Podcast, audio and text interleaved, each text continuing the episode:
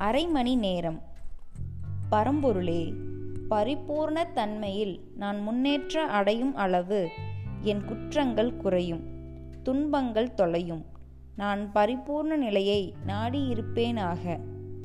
நல்வாழ்வுக்காக என்று நாள்தோறும் அரை மணி நேரம் ஒதுக்கிவை. உயர்ந்த பாங்கை பற்றி எண்ணிப்பார். பின்பு அதை பழக்கத்தில் கொண்டு வர முயலுக. ஆற்றலும் நல்லறிவும் உண்டாவதற்கு இதுவே உற்ற உபாயம். அவசரம் வேண்டாம். உன் கடமையை ஒழுங்காகச் செய். கட்டுப்பாடும் சுயநலத்தியாகமும் வடிவெடுத்தவன் ஆவாயாக. கவி காலமே காலம் ஒரு மூன்றும் காட்டும். காரணமே காரணா காரியங்கள் இல்லா. கோலமே என்னை வா வா என்று கூவி குறைவர நின் அருள் கொடுத்தார் குறைவோ? சொல்லாய்.